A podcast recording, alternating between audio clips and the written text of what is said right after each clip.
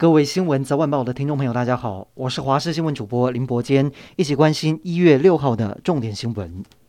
桃园机场感染连环爆，国家大门面临巨大的压力。指挥中心比对发现，多了两位清洁人员也是 Omicron 变异株。现在累计有四位确诊者都是 Omicron。现在追查感染源头最棘手，疫调发现七名确诊人员，尽管不是搭相同的交通车，但是工作时间地点却有重叠，也让指挥官陈时中坦言，疫情更加的复杂。而指挥中心今天也将去年十二月三十一号公布的从瑞士入境的女性案一七一二七改列为本土，因为她跟隔壁房间的案一七零七三都是感染 Omicron 变异株。这也是台北市爆发的第四家防疫旅馆群聚。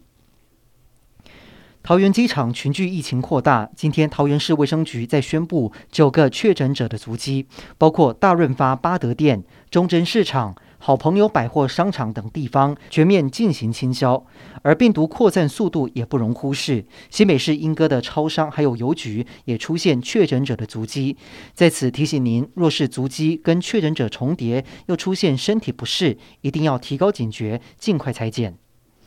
台中市宣布，从今天开始执行春节防疫专案，在春节期间居家检疫者擅自离开指定地点，罚锾是十万元起跳。而且台中市也强调，一定会加重处罚。另外，年货大街不开放试吃，并且要求市民外出一定要戴口罩。从事高风险行业会接触到居家检疫者的工作人员，像是饭店房务或是防疫计程车司机，都一定要打满两剂疫苗才能够继续服务。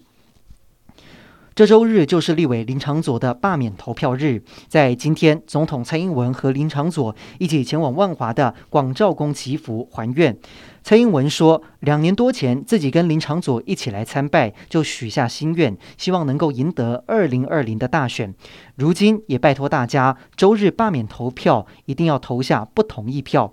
眼看反罢免的力量是逐渐的集中，罢免案的发起人之一，也就是台北市议员钟小平，却是跟罢免团体蓝营议员闹内讧。随着选战进入最后阶段，却反而成了多头马车。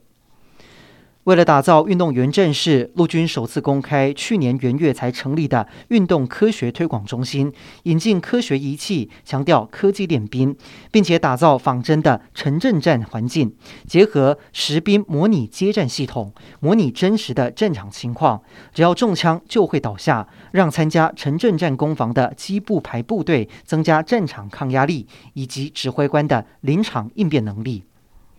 今天开始气温变冷，中央气象局表示，今天到下周三将受到两波冷空气影响，低温下探十三到十五度，其中第二波有机会达到大陆冷气团等级，北部、东半部都是阴雨绵绵的天气。另外，这两天受到冷空气的影响，海拔三千五百公尺以上的高山有机会降雪。